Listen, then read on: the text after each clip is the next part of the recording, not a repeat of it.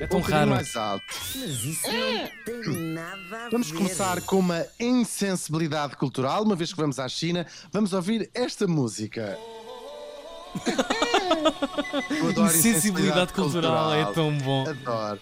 A seguir à apropriação cultural, a insensibilidade cultural é eh, a minha coisa preferida na Ah, relação estás-te a esquecer com de um- outras culturas. Ah, ok, está bem. O machismo tóxico também. Ah, eh, não, não, mas isso é outra coisa. Agora, juntando o machismo tóxico à insensibilidade cultural, Que para mim é o maravilha. pleno. Sim. Exatamente. E vamos falar exatamente de machismo cultural, de machismo tóxico, mas do, contra... mas do contrário, não, mas de uma sociedade que eliminou o machismo tóxico. Imagina, falamos dos Mussou. É verdade, isto é uma é história muito, muito interessante. É, é um pequeno grupo étnico que vive eh, ali nas províncias de Yuan e de Sichuan. É É junto à fronteira com o Tibete. É uma cidade pequena, são cerca de eh, 50 mil pessoas e tem uma característica. Eles vivem Então. numa. Eles e elas, mais elas até que eles, vivem numa sociedade matriarcal. O que é uma sociedade matriarcal? Uhum. Bom, em traços gerais, é claro o contrário das sociedades patriarcais Faz algum sentido. do resto do mundo. E ali o papel ah, geralmente atribuído aos homens na- na- nas sociedades patriarcais é desempenhado por mulheres. Como o poder, por exemplo, não é necessariamente o caso ali na, nos Mussou, ah, o poder é, é dividido entre homens e mulheres, mas o, ah, o- acaba por ser mais igualitário. A principal diferença ah, lá nos Mussou é que a noção de família é matriarcal, ou seja, as pessoas pertencem e sentem a sua identidade à família da mãe e é assim que se organizam. Ora, até aos 14 anos, tanto os rapazes como as raparigas são educados sem qualquer distinção de género ah, em casa da família da mãe, nem roupas, nem maneiras absolutamente nenhuma.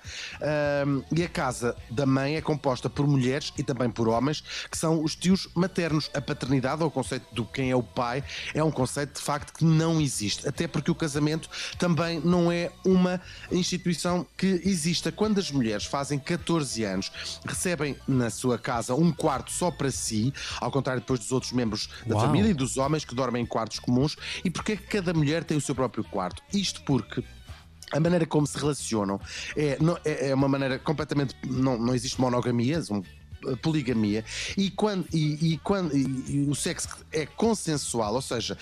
Estás na rua muito bem lá na, nesta, eh, nesta eh, Aham. zona e diz assim: olha, e ir para a sei. cama contigo, exatamente. E pode partir a iniciativa tanto dos homens como das mulheres. E se ambos estiverem de acordo, combinam e à noite o homem vai visitar aquela mulher no Uhum. seu quarto privado na, na- na- na- casa onde vive com o resto da família.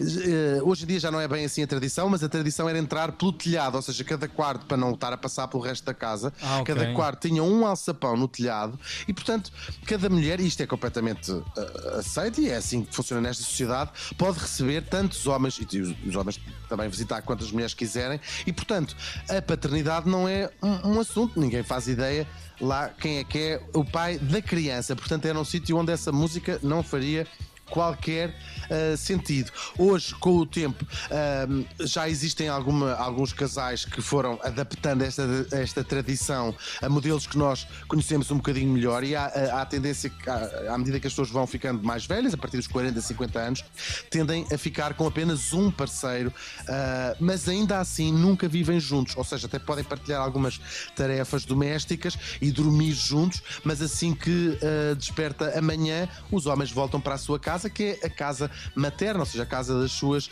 mães. Isto é incrível, não um é? bocadinho assustador. Hoje hum, é uma, é uma outra maneira, é uma outra Sim. maneira de facto. Ahm, esta, ah, hoje em dia, eles, isto tornou-se um bocadinho famoso ali, sobretudo na China, e eles ah, começou a haver muitos turistas que vão lá para tentar ver como é que é esta sociedade tão diferente do, do resto. E Ah, eles mostram ver, assim bem. as suas coisas. E é, não, mas é verdade que fazem isso que estás a, a pensar. Alguns turistas tentam a sua sorte com as mulheres locais, nem sempre têm.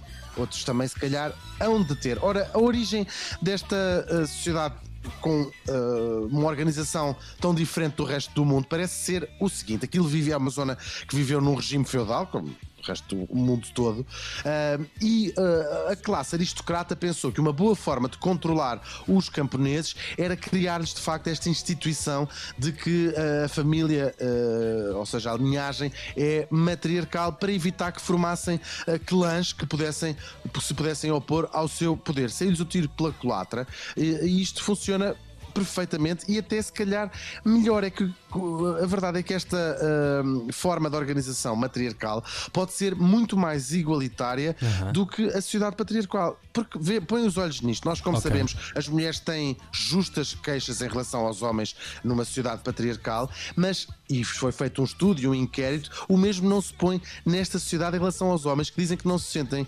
absolutamente nada diminuídos pelo facto de poder estar na mão das mulheres. Chega aqui uma ideia de outras maneiras de organizar a sociedade. Isto tudo, no fundo. Obrigado, Hugo. Mas isso não tem nada a ver.